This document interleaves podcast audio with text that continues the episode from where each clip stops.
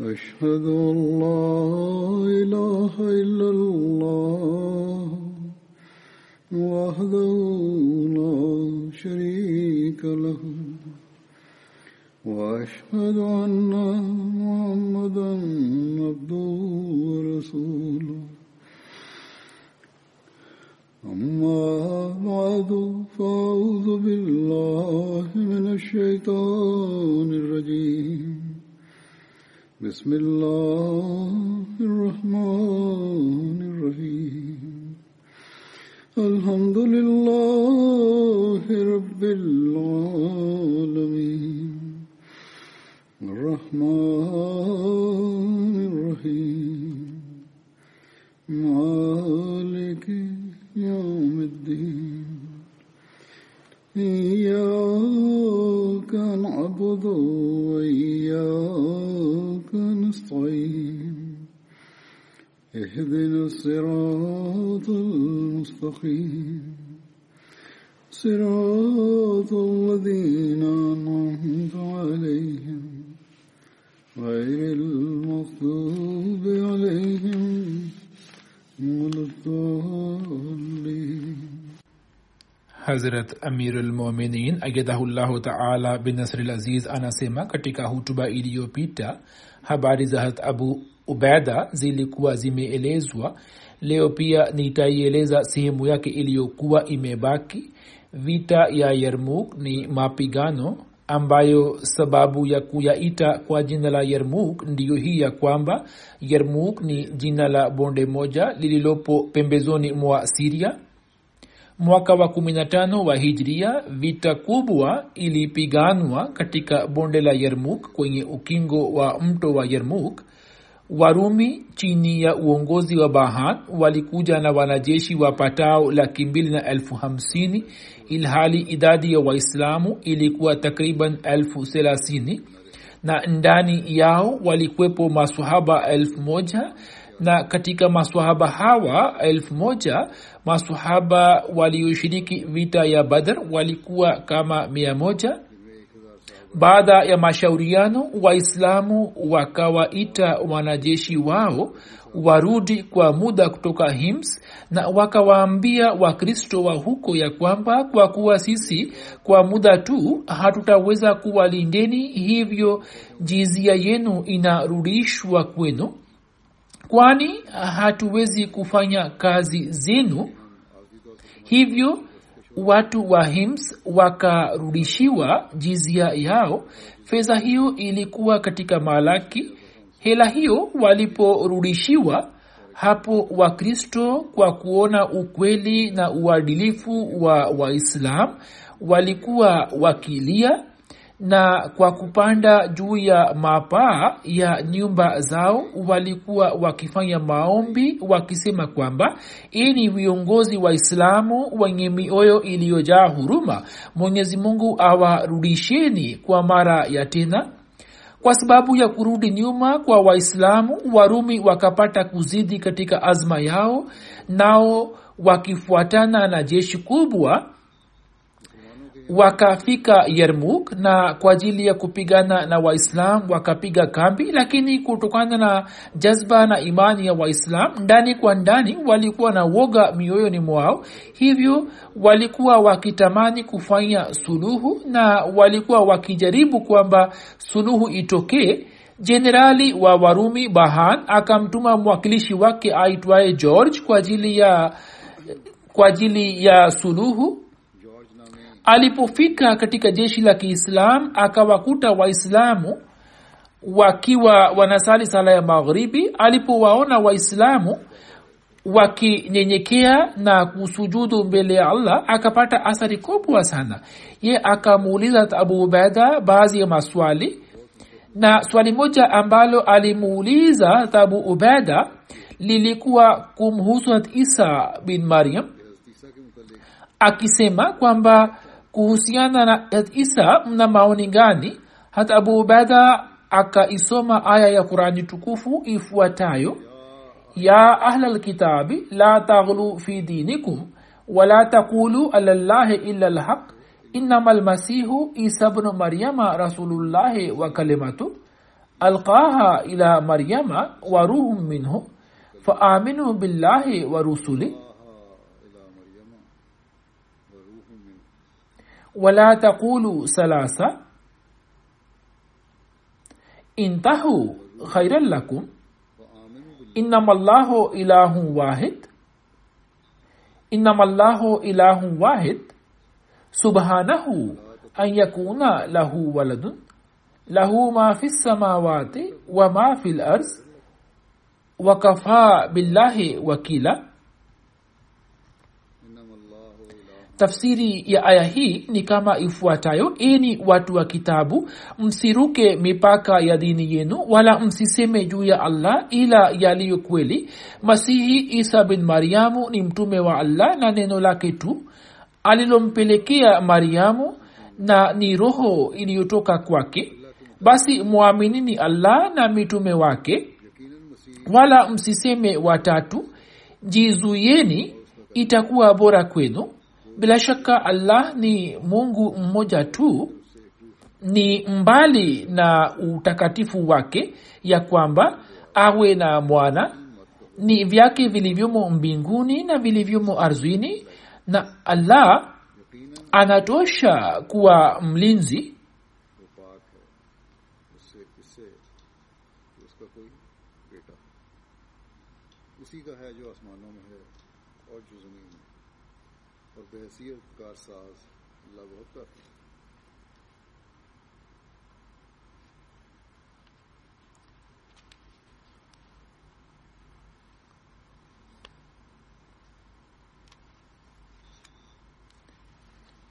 kisha akasoma aya ifuatayo. Lan yastankifa lmasihu an yakuna abdan lillahi wala lmalaikatu lmuqarabun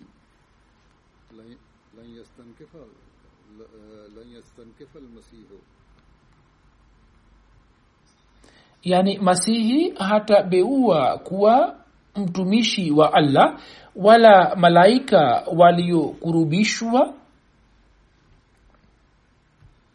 George alipoyasikia mafundisho hayo ya qurani tukufu akalazimika kusema na kukiri kwamba bila shaka hizi ndizo sifa za masihi na akasema kwamba mtume wenu ni mkweli na akakubali islam sasa alikuwa hapindi kurudi katika jeshi lake lakini hata abu akamwambia george kwamba ukifanya hivi warumi watazani kwamba tumevunja mkataba hivyo wewe urudi leo. Na akasema kwamba mwakilishi wetu atakaye kwenda huku kesho wewe uje pamoja naye. Hata abu akawaita wanajeshi wa kristo upande wa islam na akawaeleza kuhusu usawa udugu na hulka za islam. Siku ijayo hat khalid akawaindia lakini hakuweza kufikia mwafaka wowote na wakaanza kujiandaa kwa ajili ya vita. Nyuma ya jeshi walikuwepo kina mama wa islam ambao wakati wa mapigano walikuwa wakiwanywesha maji kwa wanajeshi na walikuwa wakiwaangalia wajeruhi na kuwapa wanajeshi hamasa. Miongoni mwa kina mama hawa alikuwepo hat asma binti abubakar hat hind binti utba ambaye alikuwa mke wa abu sufian na wakati wa ushindi wa makka alikuwa amesilimu na alikuwepo hat umme aba na kadhalik. Kabla ya vita kuanza hata abu ubeda akawahutubia kina mama na akasema kwamba ini kina mama wajahidi ngoeni mbao za mahima na shikeni katika mikono yenu na jazeni vitamba vyenu na mawe na muwahimize waislamu ili wapigane vita na muwaambie kwamba leo ni mashindano yenu hivyo msionyeshe uvivu na udhaifu ikiwa mkiona kwamba waislamu wanashinda basi mubaki juu ya mahala penu. Na endapo mkiona kwamba waislamu wanarudi nyuma wanaonyesha udhaifu basi mupige juu ya nyuso zao kwa mbao na muwarushie mawe na muwarudishe katika uwanja wa vita na muwainue watoto wenu juu na muwaambie kwamba nendeni mkajitolee kwa ajili ya ahli zenu na kwa ajili ya islam.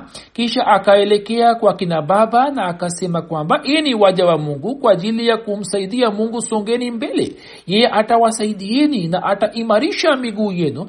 Ini waja wa allah. Subirini kwani subira ndiyo njia ya kupata vukovu kutoka kufuru na ndiyo sababu ya kumridhisha allah na kufuta aibu. Msivunje safu zenu wala msianze vita. Nyosheni mikuki yenu na shikeni vizuri ngao zenu na muda wote kumbukeni na muda wote kumbukeni mwenyezi mungu ili mwenyezi mungu atimize matakwa yake. Akasema kwamba nyinyi msitangulie kuanzisha vita lakini mkishambuliwa basi msionyeshe udhaifu wowote. Wakati huo msalaba wa dhahabu ulikuwa umewekwa mbele ya jeshi la maadui na mwanga wa silaha zao ulikuwa ukiangaza macho na kuanzia kichwa hadi miguuni walikuwa wakijifunika na chuma. Yaani walikuwa wamevaa deraya siku ile walikuwa wamevaa minyororo miguuni wakiwa na nia kwamba hatutakimbia kutoka uwanja wa vita. Tutawaua au tutauawa? Mapadre kwa kusoma nukuu za biblia walikuwa wakiwachochea. Jeshi la makafiri likasonga mbele kama mawimbi ya bahari yanavyosonga. Jeshi hilo lilikuwa na idadi laki mbili na elfu hamsini ilhali waislamu walikuwa elfu thelathini tu. Na vita ikaanza mwanzoni mwa vita warumi wakaanza kushinda nao wakaanza kuwasukuma nyuma waislamu. Wakristo kwa kutumia mbinu za kisiri walikuwa wamekusanya taarifa kwamba katika jeshi la kiislam masahaba ni kina nani? Kisha wakawakilisha kisha wakawakalisha warusha mishale juu ya mlima mmoja na wakawaagiza kwamba kwa kutumia mishale yao wawalenge masahaba hawa walikuwa wakijua kwamba masahaba wakubwa wakiuawa basi wanajeshi wengine watavunjika moyo na watakimbia uwanja wa vita matoko yake yakawa haya kwamba baadhi ya masahaba wakauawa na wengine wakapoteza macho. Ikrma mwana wa abu jehel ambaye wakati wa ushindi wa maka alikuwa amesilimu na siku ya ushindi wa maka alikuwa amemwomba mtume saa salam akisema kwamba niombee mwenyezi mungu anijalie ili niweze kulipiza kisasi kwa yale yapitayo akifuatana na baadhi ya wenzake akaja kwa hata abu ubeda raziallahu anhu na akasema ya kwamba masahaba wameshajitolea sana na wameitumikia dini na sisi tuliokuja baada yake tupewe nafasi ya kupata sawabu sisi tutavamia katikati ya jeshi la maadui na tutawaua majenerali wa kristo hata ubwedha akasema jambo hilo lina hatari sana. Mkifanya hivyo vijana wote watakao kwenda kuwashambulia majenerali wote watauawa. Ikrima akasema ni sawa lakini hatuna njia nyingine. Je wewe unapenda kwamba sisi tulio vijana tusalimike na masahaba wauawe? Zura amesema kwamba ikrima alikuwa na jazba na shauku ya kujitolea katika njia ya allah hivyo ikrima akaendelea kumwomba ruksa ya kuwashambulia maadui katikati ya sehemu ya jeshi. Hapo abu ubaida kwa kuona imani ya ikrima na pale aliposisitiza sana akamruhusu wao wakalivamia jeshi la kirumi katikati ya jeshi na wakapata ushindi. Lakini katika vita hii vijana wengi wakauawa shahidi na waislamu wakawasukuma warumi hadi wakawapeleka kwenye mahandaki yao waliokuwa wakiyachimba nyuma yao. Kwa kuwa walikuwa wamejifunga kwa minyororo ili mtu yeyote asiweze kukimbia hivyo mmoja baada ya mwingine wakaendelea kuanguka katika mahandaki yale mmoja alikuwa akianguka basi alikuwa akiwaangusha wengine kumi pamoja naye. Makafiri elfu themanini waliporudi nyuma wakazama katika mto wa yarmuk na wakafa. Warumi laki moja wakauawa katika uwanja wa vita ilhali waislamu waliouawa shahidi walikuwa takriban elfu tatu. Hii ndiyo ilikuwa vita ya yarmuk almusleh maud anhu akieleza habari za vita ya yarmuk anasema vita ilipokwisha waislamu wakaanza kuwatafuta waislamu wenzao hasa ikrma na marafiki zake. Wakaona kwamba wapo wajeruhi kumi na wawili na ikrma ni mmoja wao. Askari mmoja muislamu akamjia na akamkuta ikrma akiwa na hali mbaya. Hiye akasema ewe ikrma ninayo maji kidogo hivyo unywe kidogo. Ikrma akageuza uso wake upande wa pili ndipo akamwona hat fazal mwana wa abbas naye alikuwa amejeruhiwa vibaya.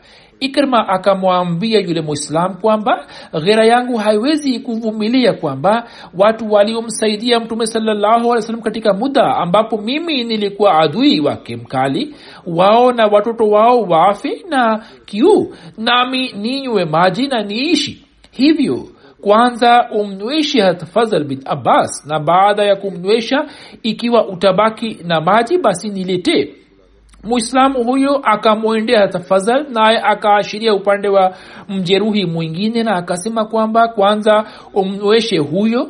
Yeye ana haja zaidi kuliko mimi. Askari akamwendea mjeruhi yule naye akaashiria kwa mwanajeshi mwingine na akasema kwamba yeye anastahiki zaidi kuliko mimi hivyo kwanza umnyweshe maji. Askari huyo akaendelea kuwaendea maaskari mbalimbali mbali, na kila mmoja wao akaendelea kumtanguliza mwenzie juu ya nafsi yake. Na hakuna mwanajeshi aliyekunywa maji. Ye alipofika kwa mjeruhi wa mwisho ye alikuwa ameshafariki.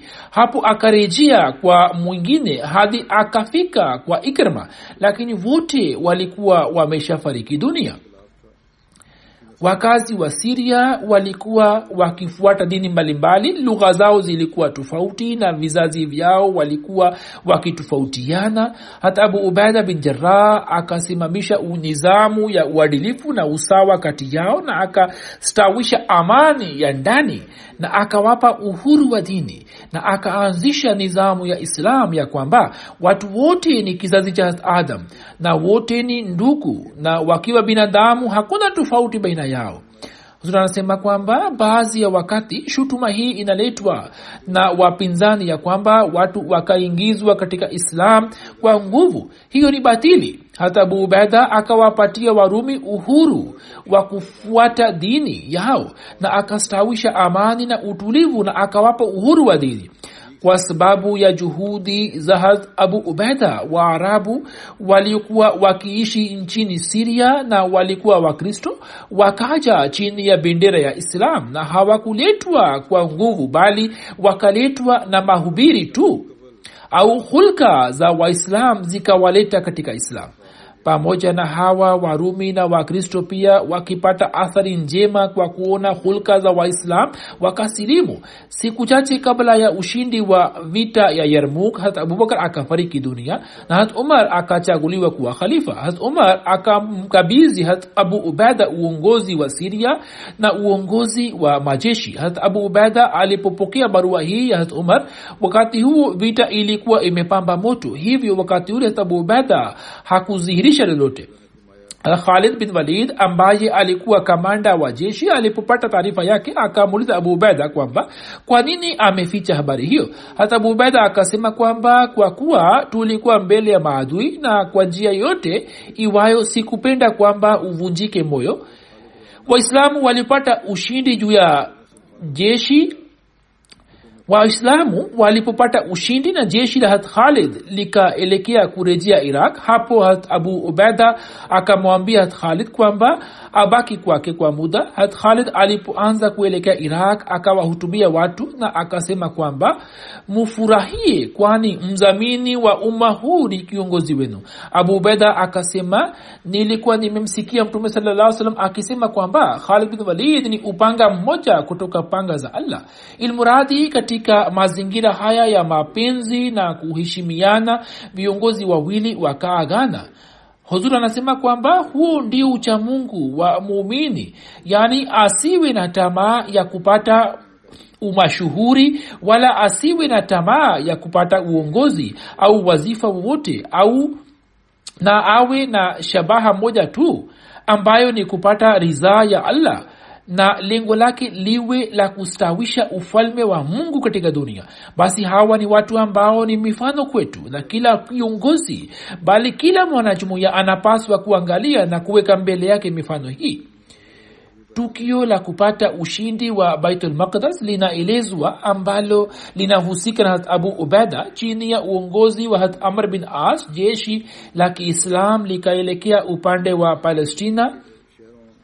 Nao kwa kuishinda miji ya palestina walipoizingira baitul makdas jeshi la hat abu ubeda pia likaja kukutana nao kwa sababu ya kuzingirwa kwao. Wakristo wakachoshwa na wakaomba wafanye suluhu lakini wakaweka sharti kwamba hat umar aje mwenyewe na afanye mkataba wa suluhu. Hat abu ubeda akawasilisha ombi hilo kwa hat umar hat umar akamteua hat ali kama amiri wake na rabiul awal mwaka wa kumi na sita wa hijria akatoka madina na kufika katika eneo la jabia ambalo ni jina la makazi yaliyopo pembezoni mwa damascus ambapo viongozi wakampokea. Umar akasema ndugu yangu yuko wapi? Watu wakamuuliza ewe amirulmuminin muradhi wako ni yupi? Umar akasema abu ubeda akaambiwa kwamba muda si mrefu atakuja tu hat abu ubaida akaja akiwa amepanda ngamia na akamsalimia na akamjulia hali hat umar akawaambia watu waondoke na mwenyewe akaenda nyumbani kwa hat abu ubaida. Alipofika nyumbani kwake akaona kwamba nyumbani kwake kulikuwa na upanga mmoja ngao mkeka na bakuli tu. Hat umar akasema ewe abu ubaida ungejipatia vifaa vichache vya nyumbani? Hat abu ubaida akasema ewe amirulmuminin uwezo ninao wa kujipatia vifaa hivi lakini sikufanya hivi ili nisije nikajiingiza katika vitu hivi vya dunia tu. Hivyo sikuviweka nyumbani. Wakati huo tukio moja la kusisimua imani pia likatokea la azana ya bilal ambalo hapo kabla limeshaelezwa tayari. Hat bilal baada ya kufariki kwa mtume saa salam alikuwa ha, ameacha kutoa azana. Katika zama hizi siku moja wakati wa sala uwadhiapo watu wakamwomba umar ya kwamba yeye amwamrishe hasbilal ili atoe azana. Kutokana na amri ya umar hasbilal akatoa azana watu wakalia machozi na wakalia mno. Na umar akalia zaidi kuliko wote kwani azana hiyo ilikuwa imemkumbusha zama ya mtume mtukufu salallahu alaihi wasallam. Kuhusiana na juhudi ya mwisho iliyofanywa na warumi katika mwaka wa 17 wa hijria iliyokuwa juhudi ya kuchukua siria kutoka kwa waislamu na wakurd mabedui wakristo na wairani wa armenia iraq ya kaskazini na aljazira siria ya kaskazini wakamwomba hirakal kwamba awasaidie dhidi ya waislamu. Nao wakaahidi kuleta jeshi la elfu thelathini kwa ajili yake ijapokuwa wakati huo sehemu kubwa za aljazira ilikuwa imetekwa na saad bin abi waqas lakini alikuwa bado hakupata ushindi kamili juu ya mabedui wa huko. Na mfalme wa roma bado alikuwa na nguvu ya kibahari. Yeye akaona kwamba nafasi hiyo aitumie vizuri na akiwa na jeshi kubwa la kibahari akavamia ilhali jeshi kubwa la makabila ya kibedui yakauzingira hims na miji mingine ya kaskazini mwa siria ikas hat abu ubeda akamwindikia hat umar ili apelekwe ili apelekwe msaada wa kijeshi. Hat umar akamwambia hat saad bin abi wakas ili awatume wanajeshi kutoka kufa hivyo hasad chini ya uongozi wa kaka bin amr akatuma jeshi moja kutoka kufa lakini hata hivyo kulikuwa na tofauti kubwa baina ya jeshi la kirumi na la kiislam. Hata bubeda akawahutubia wanajeshi hutuba iliyowapa moyo naye akasema eni waislam leo yeyote akisimama kidete na ikiwa atabaki hai basi atapata mali na heshima na ikiwa akiuawa basi atajaaliwa neema ya shahada. Mimi natoa shahada kwamba mtume saa salam alisema kwamba mtu akifariki dunia ilhali asiwe mshirikina bila shaka yoyote ataingia peponi. Makundi yote mawili yakapigana vita. Warumi katika muda mfupi tu wakaanza kushindwa na wakaanza kukimbia na kuelekea marjudibaj ambao ni bonde lenye milima linalopatikana likiwa na umbali wa maili kumi kutoka masisa ambao ni mji uliopo mipakani mwa siria baada ya hayo kaisari hakupata ujasiri wa kuelekea siria tauni amwas hiyo ni sehemu moja kubwa ambayo ni bonde linalopatikana likiwa na umbali wa maili sita kutoka ramla katika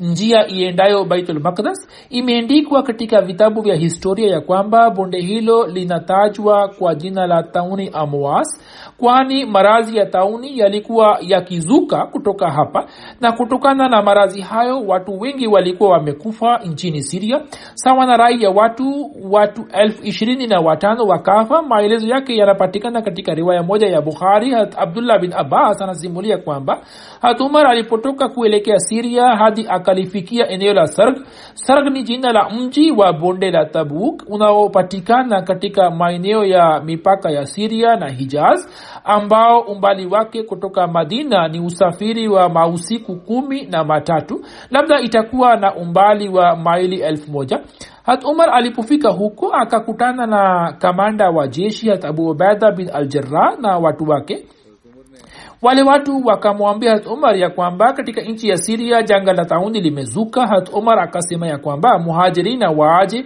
kwangu ili nishauriane nao lakini wahamiaji wakahitilafiana katika rai yao. Baadhi yao wakasema kwamba tusirudi nyuma ili hali wengine wakasema kwamba katika jeshi hilo wapo masahaba wa mtume. Hivyo sio busara ya kuwaingiza katika janga hilo. Hat umar akawarudisha muhajirin kisha akawaita maanswar na kushauriana nao lakini hata maanswar pia wakahitilafiana katika maoni yao. Hatumar akawarudisha maanswar na akasema waiteni wazee wa kuresh ambao wakati wa ushindi wa makka walikuwa wamesilimu na walikuja madina. Wao wakaitwa nao kwa pamoja wakatoa ushauri kwamba pamoja na wanajeshi wote murudi nyuma na usiende katika maeneo ya marazi na watu wako hatumar akawatangazia watu kwamba wajiendaye kurudi. Wakati huo abu ubeda akamuuliza je tunaweza kukimbia kudra ya mungu? Umar akamwambia abu ubeda ya kwamba ewe abu ubeda lau kama mtu mwingine angesema jambo hilo. Ndio sisi tukikimbia kudra moja ya mungu tunakimbilia kudra nyingine ya mungu. Kisha umar akamtolea mfano akisema kwamba ikiwa unangamia na unaingiza na unaingia naye na katika bonde lililo na kona mbili. Moja ina majani na nyingine ni kavu. Sasa ikiwa utawalisha ngamia katika maeneo yaliyo na majani hiyo itatokana na kudra ya mungu. Na endapo utawalisha katika eneo la kavu basi hiyo pia ni kudra ya mungu. Msimuliaji anasema kwamba tomar aliposema hayo yote abdurahman abu ubeda alipomwambia umar alipomwambia abu ubeda abdurahman bin auf pia akasema kwamba mimi ninayo elimu ya swala hilo mimi nilimsikia mtume saa salam akisema kwamba mkisikia taarifa ya mahala fulani kwamba ugonjwa ambukizi umezuka kule basi msiende kule. Na ugonjwa ukizuka pale mnapoishi basi msitoke nje ya maeneo yake. Hapa hat umar akamshukuru mwenyezi mungu na akarudi nyuma kuhusiana na tauni amwas musleh maud raziallahu anasema kwamba umar alipoenda siria na ugonjwa wa tauni ulipozuka kule ambao ni maarufu kwa jina la tauni amwas na abu ubeda na jeshi la kiislam wakampokea. Wakati huo masahaba wakatoa ushauri kwamba kwa kuwa muda huu janga la tauni limezuka hivyo ni vyema urudi nyuma. Hata umar akakubali ushauri wao na akaamua kurejea nyuma. Abu ubeda alikuwa na tabia ya kuchukulia mambo kama yalivyo. Ye alipojua kuhusu uamuzi huu akasema kwamba atafiro minalkaza je unaikimbia kudra ya mungu? Hat umar akasema afiro min qadaillahi ila qadarillahi. Yaani mimi naikimbia kudra moja ya allah na naikimbilia kudra yake nyingine. Yani kuna amuzi mbili za allah uamuzi wake mmoja ni wa kawaida na wa pili ni uamuzi wake makhsus zote ni zake hivyo mimi sikimbii kutoka uamuzi wake bali naelekea upande wa uamuzi wake wa pili. Imeandikwa katika historia ya kwamba umar alipopata taarifa ya tauni akawakusanya watu na akawauliza akisema kwamba tauni inapotokea watu wanafanya nini wao wakasema kwamba tauni inapotokea watu huwa wanakimbia hapa na pale yani wanatoka nje na kuishi katika maeneo yaliyo wazi. Hatumara akasema kwamba mwenyezi mungu ameunda kanuni ya kawaida ya kwamba mtu atakayetoka nje na atakwenda kuishi katika maeneo yaliyo wazi atasalimika. Hivyo kwa kuwa kanuni hiyo pia imeundwa na mungu hivyo mimi siendi kinyume chake bali kutoka kadhaa yake na rejea upande wa kudra yake hat umar raziallahu anhu akarejea madina lakini kutokana na uambukizi wa tauni alikuwa na wasiwasi mkubwa na alikuwa na huzuni. Siku moja hat umar akampelekea hat abu ubaida barua akisema kwamba na kuhitaji kwa ajili ya kazi fulani hivyo ukipata barua basi ufike madina na usichelewe hata abu akasoma barua yake na akasema kwamba mimi najua kuhusu haja ya amirulmuminin mwenyezi mungu amrihimu hat umar. Ye anataka kubakisha yule ambaye hatabaki. Yani akaelewa sababu zake kwamba kwa nini amekosa utulivu kisha akamwindikia barua akitoa majibu kwamba ewe amirulmuminin nimeelewa matakwa yako usiniite kwako niache niishi hapa hapa. Mimi ni mwanajeshi mmoja kati ya wanajeshi waislamu lilopangwa na allah litatokea tu. Kivipi naweza kulikwepa? Hat umar aliposoma barua yake akalia machozi. Muhajirina walikuwa wameketi karibu yake wakamuliza ewe amirulmuminin je abu ubaida amefariki? Hat umar akasema hapana lakini labda atakufa. Kisha hat umar akamwindikia abu ubaida kwamba uwatoe waislamu kutoka sehemu hii yenye marazi na uwapeleke katika eneo lilo wazi mwanajeshi muislamu alipokuwa akifa na tauni abu ubaida alikuwa analia na alikuwa akimwomba mungu shahada. Sawa na riwaya moja alikuwa akisoma dua hii ewe allah je vizazi vya abu ubaida hawana sehemu yake katika shahada? Siku moja hata abu ubaida akapata kidonda kwenye kidole chake. Akiona kidonda hicho akasema nadhani kwamba mwenyezi mungu atatia baraka katika hilo arbaz bin saria anasimulia kwamba tabu ubeda alipouguliwa na maradhi ya taun nikamjia tabu ubeda akasema abu ubeda akasema kwamba nilimsikia mtume saa salam akisema kwamba mtu akifa na maradhi ya tauni ni shahidi akifa na maradhi ya tumbo ni shahidi akifa kwa kuzama ni shahidi na paa ikimwangukia na akifa akiwa chini yake basi atakuwa shahidi muda wa mwisho wa abubeda ufikapo akawaambia watu akisema kwamba eni watu na wanasihini ikiwa mtaikubali mtapata faida na nasaha yenyewe ndiyo hii kwamba simamisheni sala na toeni zaka fungeni saumu za ramadhan na muendelee kutoa sadaka fanyeni hija na umra na endeleni kuhamasisha wengine wafanye mema na muwatakie viongozi wenu kheri wala msiwadanganye ebu angalieni wanawake wasije wakawaghafilisheni kutoka wajibu wenu. Ikiwa mtu akiishi kwa miaka elfu moja hata hivyo siku moja atakufa tu na ataaga dunia hii. Kama ninavyoaga mimi mwenyezi mungu amewaandalia wanadamu mauti. Kila mmoja atakufa na mwenye akili ni yule anayekuwa tayari kwa ajili yake na anajiandaa kwa ajili ya mauti mufikishe salamu zangu kwa amirulmuminin na museme kwamba nimetimiza amana zote. Kisha akasema nizikini hapa hapa. Hivyo katika maeneo ya urdan katika bonde la bisan lipo kaburi lake. Sawa na riwaya mbalimbali abu ubaida bin jarah alikuwa akitoka jabia na kuelekea baitulmakdas kwa ajili ya sala. Njiani akafariki dunia. Kwa mujibu wa riwaya nyingine kifo chake kilitokea katika maeneo ya fahal ya siria na kaburi lake lipo katika eneo la bisan. Hat abu ubaida kabla ya kufariki dunia akamteua muaz bin jabal kama kaimu wake. Hata abu ubaida alipofariki dunia muaz akawaambia watu akisema kwamba eni watu leo mtu ametutoka ambaye sijawahi kumwona mtu mwingine mwenye moyo safi mwenye kuwapenda watu na asiye na kinyongo kwa mtu yeyote na mwenye kuwatakia wengine kheri kuliko yeye fanyeni maombi kwamba mungu amteremshie rehema zake. Hata abu ubaida bin jarah akafariki dunia katika mwaka wa 18 wa hijria wakati wa kifo chake umri wake ulikuwa miaka hamsini na minane safari moja hat umar alimtumia abu ubeda dirhamu elfu na dinari mia nne na akamwambia mchumbi wake kwamba hebu angalia abu ubeda anafanya nini na mali hiyo?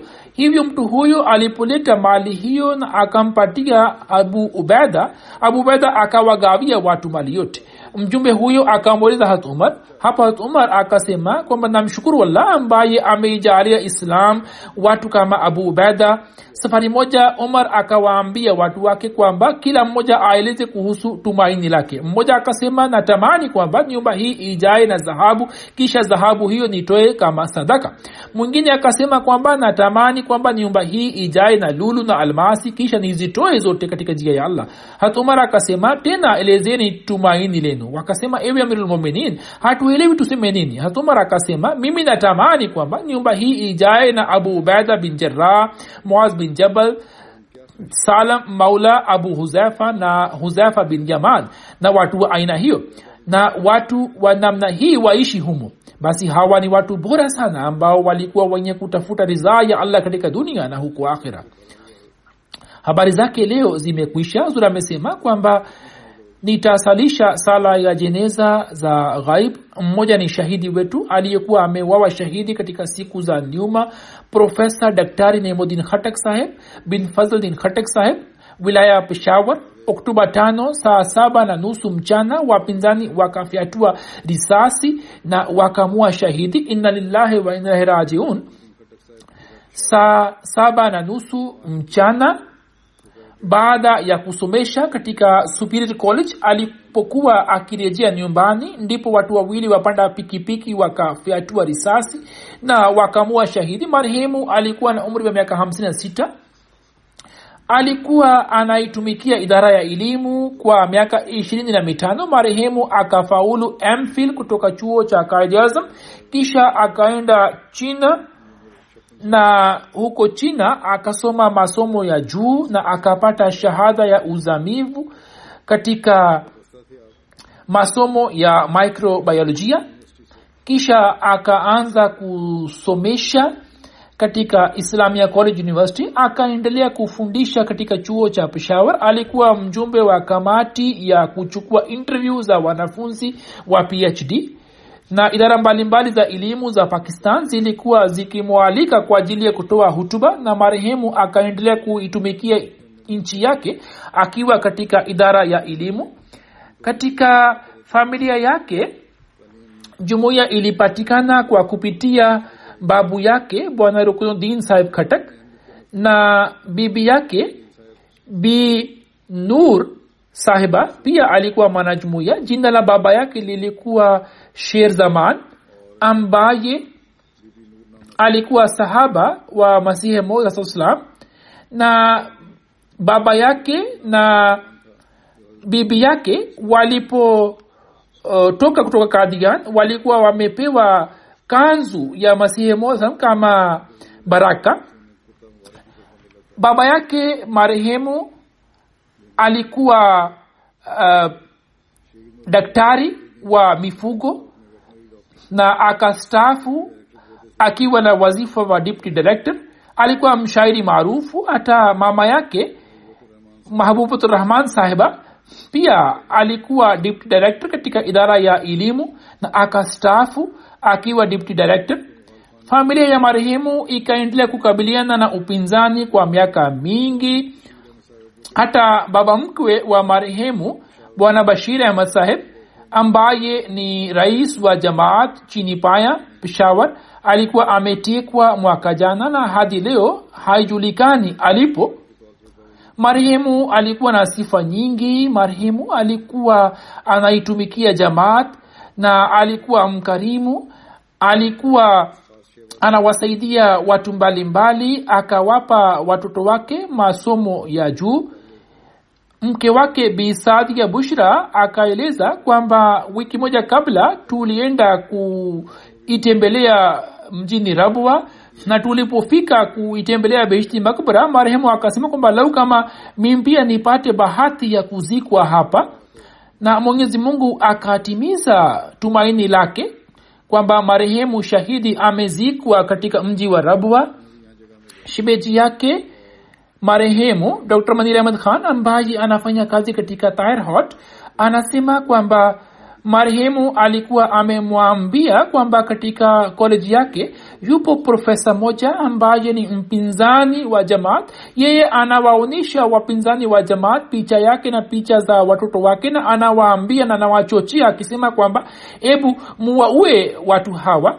Na pia mbele ya nyumba yake mabango mbalimbali mbali ya upinzani yalikuwa yamebandikwa dr manira anasema kwamba alipokuja kukutana nami nikasema kwamba jo tukale pamoja. Akasema hapana mimi ni chakula katika idara ya ziafa ya masihi mausam kwani laza ninayoipata katika uh, chakula cha idara ya masihi mausam sipati katika vyakula vingine. Marehemu amemwacha mke na mabinti watatu na watoto wa kiume wawili binti moja ameolewa na mabinti wengine wawili wanaendelea kusoma. Mtoto wake mmoja ni muhandisi na mwingine anaendelea kusoma katika mwaka wa first year. Kalimudin ni muhandisi na mwingine anaitwa nuruddin khatak ni mwanafunzi wa first year jamaa yake mwingine ambaye anaendelea kuitumikia jamaat ni navid ahmad saheb ambaye ni amir wa jumuiya ya peshawar. Naye pia ni shimeji yake. Mwenyezi mungu amghufirie na amrihimu na awajalie wanafamilia wake kwamba wapate subira. Jeneza ya pili ni ya mpendwa usama sadik ambaye alikuwa mwanafunzi wa jamea ahmadia ujerumani mtoto wa muhammad sadik saheb siku za nyuma akizama katika mto wa rain ujerumani akafariki dunia. Inna lillahi wa inna wakati wa kifo chake. Alikuwa na umri wa miaka ishirini. Alikuwa mkazi wa chak skandar gujarat wa pakistan. Alikuwa mdogo kuliko ndugu wote.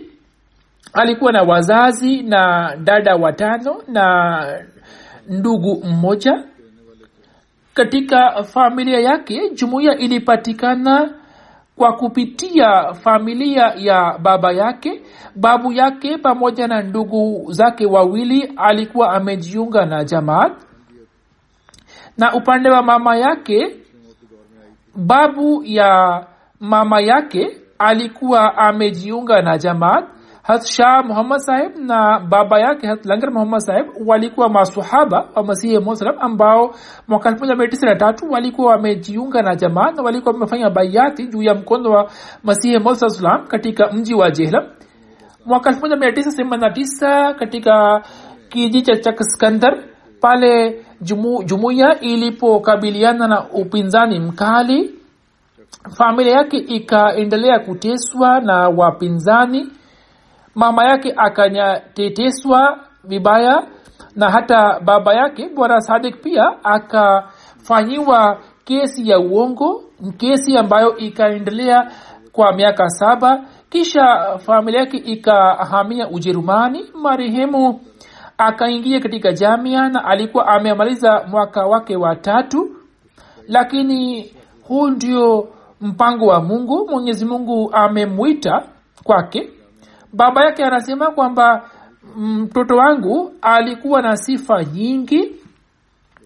Alikuwa anasoma sana na kwa sababu ya janga la korona alikuwa nyumbani kwa miezi sita. Sasa katika muda huo aliendelea kusali sala kwa pamoja na akafunga saumu katika mwezi wa ramadhan. Na pia katika mwezi wa ramadhan alikuwa anatusalisha sala za tarawe na baada ya likizo ali, alikuwa anajiandaa kwa ajili ya kwenda jamia lakini amefariki dunia. Mama yake anasema kwamba mtoto wetu alikuwa na sifa nyingi. Alikuwa anatimiza na kutekeleza wajibu wake kwa uaminifu wote. Alikuwa na tabia ya kawaida alikuwa haongei sana lakini alikuwa mtiifu na msikivu kwa wazazi wake. Alikuwa na azma ya kuitumikia jamaat na alikuwa na shauku ya kujifunza lugha mbalimbali na alikuwa anajitahidi kujifunza kiarabu kifarsi kiingereza na kijerumani.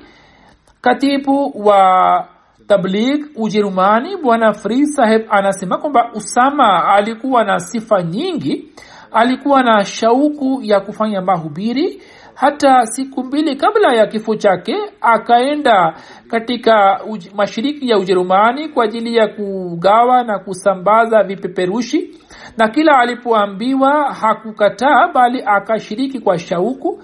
Suheb nasir saheb ambaye ni mbashiri wa ujerumani anasema kwamba nimemwona marehemu alikuwa anafanya ibada na alikuwa mfano kwa ajili yangu. Alikuwa anakuja misikitini mapema na hata baadhi ya swala alikuwa anabaki misikitini na alikuwa anamkumbuka mwenyezi mungu akiwa ameketi misikitini. Pia siku ya ijumaa alikuwa anakuja mapema na alikuwa na swali ijumaa akiwa katika safu ya kwanza. Mwenyezi mungu amghofirie na amnyanyue katika daraja na wajalie wazazi wake na ndugu zake wapate subira jeneza inayofuata ni ya salim ahmad malik saheb ambaye katika uingereza aliendelea kuitumikia idara ya elimu katika serikali na baada ya kustafu akatoa huduma zake katika jamia ya uingereza. Akiwa na miaka themani na saba tarehe ishirini septemba akafariki dunia. Inna lillahi rajiun. Babu yake aitwaye hat malik saheb na baba yake hat malik aziz ahmad saheb walikuwa masahaba wa masihi maud alah ssalam lipo tukio la baba yake ambalo limeelezwa na mama yake anasema kwamba kipindi fulani katika nyumba yake kutokana na ugonjwa fulani watu wengi wa familia wakafariki dunia mama yake yani bibi yake akaenda kwa hakim mola nurdin saheb na akamweleza kuhusu hali ya mtoto. Moli saheb akafanya maombi na akasema kwamba maombi ndiyo yanayoweza kumwokoa mtoto. Kisha khalifatulmasih al awal akamwendea masihi maislam na akamwomba kwamba afanye dua. Masihi islam akakutana naye kwenye ngazi akasema kwamba basi twende tukamwone mtoto. Almasihimuislam akaenda nyumbani kwake na akasema kwamba mtoto huyo atapona. Hivyo kwa sababu ya muujiza wa maombi ya masihi mauslam mtoto huyo akapona. Na tena baba yake ni baba yake marehemu akaishi kwa miaka sabini salim malik saheb alikuwa amepata masomo ya awali kutoka kadian baada ya kupatikana uhuru wa pakistan na india akaishi sialcot na akapata masomo. Mwaka 1960 akaja uingereza kisha katika chuo cha wedding university akaendelea kutoa huduma za elimu kama profesa. Aliweza kuitumikia jamaat katika maeneo mbalimbali akiwa katibu wa elimu tena katibu wa mambo ya nje pia akaweza kutoa huduma mbalimbali mbali katika human rights committee. Aliweza kutoa huduma katika maonyesho mbalimbali. Marehemu mwaka 1992 aliweza kuandaa na kuweka maonyesho ya vitabu katika nchi ya uingereza na uhispania mwaka 1997 khalifa mtukufu wa nne rahimullahu taala alikuwa ameunda kamati moja kuhusu kuanzisha jama ya ahmadi ya uingereza. Alikuwa amemweka salim malik saheb katika kamati yake. Pia aliendelea kuitumikia katika kamati mbalimbali mbali za jame ahmadia na jamea ahmadia uingereza ilipoanza ye akateuliwa kuwa chief administrator na akaendelea kutoa na kutekeleza wajibu huo hadi novemba 25 akaweza kuwafundisha watoto wa jamia masomo ya kiingereza na historia. Ardhi ya islamabad iliponunuliwa kutokana na maagizo ya khalifa mtukufu wa nne marehemu akapata nafasi ya kujenga maktaba kule marehemu alikuwa na swali na kufunga saumu alikuwa mwenye kuwapenda watu alikuwa mkarimu mwenye kuupenda ukhalifa na alikuwa mwenye ikhilasi na unyofu. Ameacha mke na mabinti watatu na wajukuu wengi. Mpwa wake aitwaye abdul wahab anasema kwamba marehemu akamwambia kwamba 1960 alipokuja london wakati ule baba yake alikuwa amemnasihi na nasaha aliyekuwa ameifanya ni hii kwamba usiwe mali na jumuiya unaenda ulaya usije ukaelewa kwamba uyangukie dunia na uache jamaat namba ya pili kwamba utoe mchango kwa wakati na utoe mchango sawa na kipato chako. Na namba tatu kwamba mtu akiomba msaada uwe unamsaidia hata kama upate shida. Marehemu anasema kwamba mimi nikaendelea kutekeleza nasaha zote na huzur amesema kwamba nilipata kujua kwamba kipindi fulani jamaa yake mmoja alikuwa anahitaji msaada marehemu akamsaidia na kwa ajili ya kumsaidia akauza nyumba yake na baadaye mwenyezi mungu akamjaalia nyumba kubwa. Marehemu alikuwa na elimu kubwa elimu ya dini na elimu ya dunia. Hata mimi nilipokutana naye mwanzoni nilisema kwamba labda marehemu ni mwanajumuiya ambaye anafundisha kiingereza tu. Labda lugha yake ni nzuri lakini nikapata kujua kwamba marehemu alikuwa na ikhilasi na unyofu na alikuwa tayari kuitumikia jamaati muda wote na alikuwa na elimu kubwa juu ya kila mada. Alikuwa mahiri katika historia na alikuwa na shauku ya kusoma uh, literature ya kiingereza na kiurdu. Lakini alikuwa hana tabia ya kuwaonyesha wengine kwamba yeye ana elimu kubwa. Alikuwa anawahamasisha watu ili wajifunze na wapate elimu alikuwa na uhusiano mkubwa na jamii ya kipakistan na bila shaka akautumia uhusiano huo pam, katika mambo ya jamaat. Alipokuwa katibu wa mambo ya nje wakati ule akajenga uhusiano mzuri na lord ebry na nilipoenda kuitembelea bunge la uingereza katika shughuli ile pia marehemu alikuwa ametoa mchango wake. Marwan sarwargil rabie silsila argentina anasema kwamba marehemu alikuwa mtu mzuri. Alikuwa anawapenda wanafunzi wa jamia na wanafunzi wa jamia pia walikuwa wanampenda sana. Anasema kwamba mimi nilipoteuliwa kuwa mbashiri wa argentina marehemu akafurahi sana na akasema kwamba wewe ni mbashiri wa kwanza unayekwenda huko. Hivyo ufanye kazi kubwa na ujitahidi kwamba jumuiya ipate umaarufu kwa sababu yako na ujifunze lugha na ujifunze vizuri kwamba makala zako zipigwe chapa katika magazeti. Marehemu alikuwa na shauku kubwa ya elimu. Alikuwa anawaalika wanafunzi katika nyumba yake na kisha alikuwa anawaambia kwamba katika maktaba yangu mnaweza kuchukua zawadi yoyote na zawadi iliyo nzuri ni kitabu. Na mnaweza kuchukua kitabu chochote mnachokipenda. Na kitabu ndio zawadi kwa ajili yenu na alikuwa anasema kwamba jamia ahmadia ni idara azim sana ambayo khalifatulmasih ana matumaini makubwa kutoka idara hiyo. Hivyo wabashiri wanapaswa kuwa na kiwango cha juu cha elimu. Kisha marwan saheb alipoelekea kwenda argentina marehemu akamwambia akimnasihi kwamba ujifunze lugha ya nchi hiyo na ujitahidi kwamba makala zako zipigwe chapa katika magazeti mbalimbali. Na pia akasema kwamba endelea kuniindikia barua na mwenyezi mungu amghufirie na amrehemu na awajalie wanafamilia wake kwamba wawe na subira na awajalie kwamba waendelee kubaki katika jamaa na waendelee kuwa karibu na ukhalifa بعد ya swala nitasalisha sala zao za ghaibu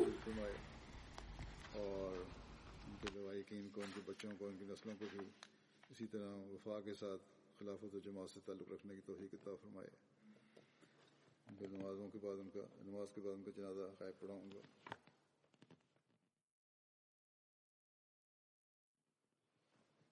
Ugh. الحمد لله الحمد لله نحمده ونستعينه ونستغفره ونؤمن به ونتوكل عليه. ونعوذ بالله من شرور أنفسنا ومن سيئات أعمالنا. من يهده الله فلا مضل له ومن يضلل فلا هادي له. ونشهد أن لا إله إلا الله. ونشهد أن محمدا عبده ورسوله. عباد الله رحمكم الله. إن الله يأمر بالعدل والإحسان وإيتاء ذي القربى. وينهى عن الفحشاء والمنكر والبغي يعظكم لعلكم تذكرون اذكروا الله يذكركم ودوه يستجب لكم ولذكر الله أكبر